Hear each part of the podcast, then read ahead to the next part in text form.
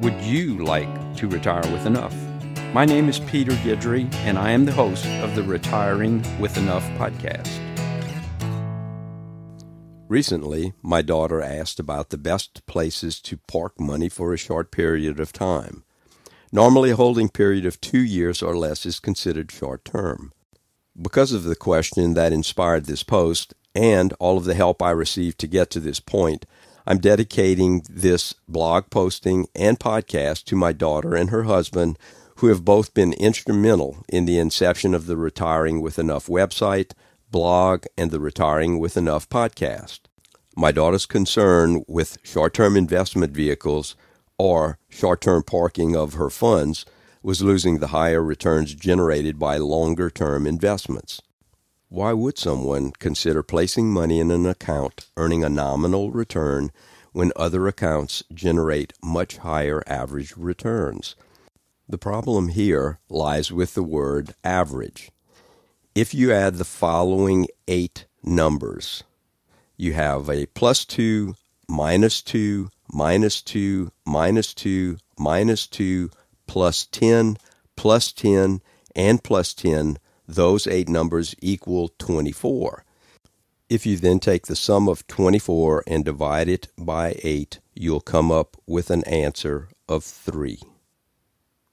If each of the numbers in this eight number sequence represents an annual return percentage, then your average annual return is 3%, even though the majority of the annual returns are a negative 2%. Four of the eight returns represent a negative annual return. So in four of the eight years of investing, the return was negative, even though the average return is 3%. Let's return to the problem of short term placement of money. When seeking higher returns for short term funds, the concern is the sequence of short term returns. This is exactly what we were speaking about in the previous example, where three of the annual returns were 10% and four of the annual returns were a negative 2%.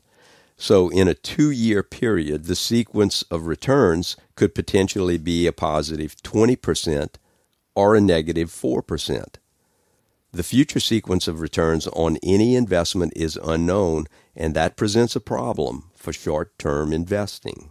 The primary concern with short term investments is not the return on investments, but the return of investments. When you need a certain amount of money in a short period, the greatest concern is not gaining the highest return, but the return of all needed capital. In our previous example, making a gain of 20% would be wonderful, but losing 4% of the needed money would be less wonderful. This represents the no parking zone. The worst thing that can happen is losing money that you'll need shortly because of a negative short term return sequence. When positioning short term funds, preservation of capital is the highest priority, with higher investment returns occupying a distant second place. The bottom line is that monies needed soon should be placed in the safest vehicle possible with a lesser emphasis placed on return. For investment options of one year or less, the main consideration should be safety and utility. The following list is based on the safety and utility of funds needed in one year or less. Leading the pack is a bank checking account. A bank checking account is normally the easiest and simplest place to park short term funds. Most people have a checking account, and adding to or withdrawing from this account is quick and easy. Checking accounts are FDIC insured with very low risk. And checking accounts may or may not have an interest rate feature. In either case, the interest earned is normally very low, but the account has a high degree of safety. The next option is a high yield savings account. A high yield savings account is a good alternative to a bank checking account, which typically pays little or no interest. Savings accounts are normally insured by the FDIC, the Federal Deposit Insurance Corporation, at banks and by the NCUA, National Credit Union Administration, at credit unions. These accounts provide a higher return than checking accounts, are easier to use, and they're also insured. Next up are money market accounts. Money market accounts are offered by banks as an additional kind of bank deposit. Money market accounts are usually, but not always, FDIC insured, so it is important to verify insurance before investing money in a money market account. Funds in money market accounts provide easy access and offer a higher rate of interest than checking accounts offer. And some money market accounts impose restrictions on withdrawals. The next available option is a cash management account. Cash management accounts are usually offered by online brokerage companies.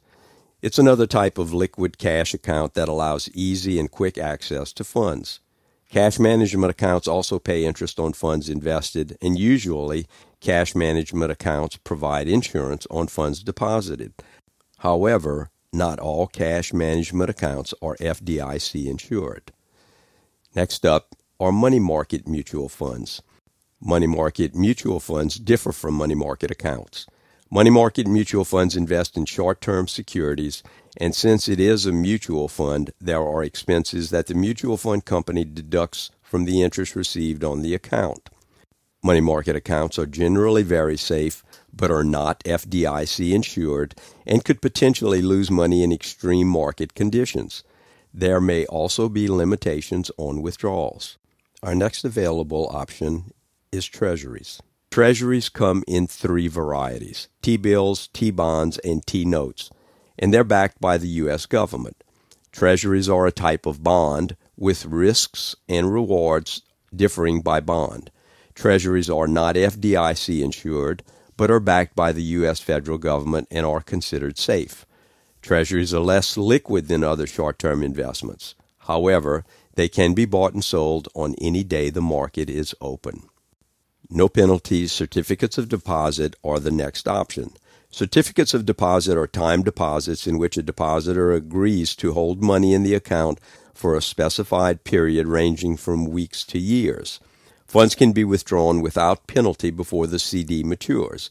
CDs are FDIC insured and are typically less liquid, but no penalty CDs allow you to withdraw funds early, and this eliminates most of the illiquidity. The next available option are short term U.S. government bond funds. Short term U.S. government bond funds provide a diversified portfolio of bonds and are considered low risk. Bonds issued by the federal government and its agencies are not FDIC insured, but by the government's promise to repay the money.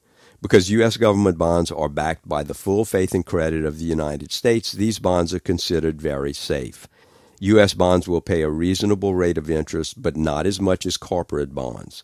U.S. bonds are highly liquid and can be bought and sold any day the stock market is open, and are very similar to short term corporate bond funds. Short term corporate bond funds are comprised of bonds issued by major corporations to fund their investments. Corporate bond funds are also considered safe and normally pay interest quarterly or semi annually. Corporate bond funds are not insured by the government and they can lose money. And they're diversified, which mitigates much of the risk incurred by investing in individual bonds. They can be bought and sold on any day the financial markets are open.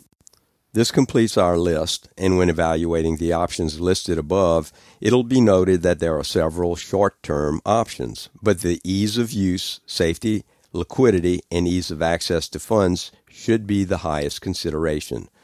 Most short term investors would benefit by placing funds in bank checking accounts, bank savings accounts, and bank money market accounts. Although treasuries, bond funds, and CDs are listed, these may be more appropriate for a two or three year investment horizon. The blog with the same title, found on the Retiring with Enough website, also includes two tables provided by Bankrate.com, which summarize the information provided in this podcast. My next podcast will discuss retirement travel. Thanks for listening. If you're enjoying the podcast, please feel free to leave a review. And if you want to partake in an online conversation, be sure to search for the Retiring with Enough group on Facebook. Thanks. The information and opinions contained on this podcast are for general education and are considered general communications. Information on the podcast was obtained from various sources, and retiring with enough does not guarantee the accuracy or completeness of any information presented. Retiring with Enough strongly recommends that you perform your own independent research and or speak with a qualified investment professional, legal advisor, or tax professional before making any financial decisions. The information and opinions expressed should not be construed as financial planning and does not consider the economic status or risk profile of any specific person, nor does it constitute an offer to buy or sell securities.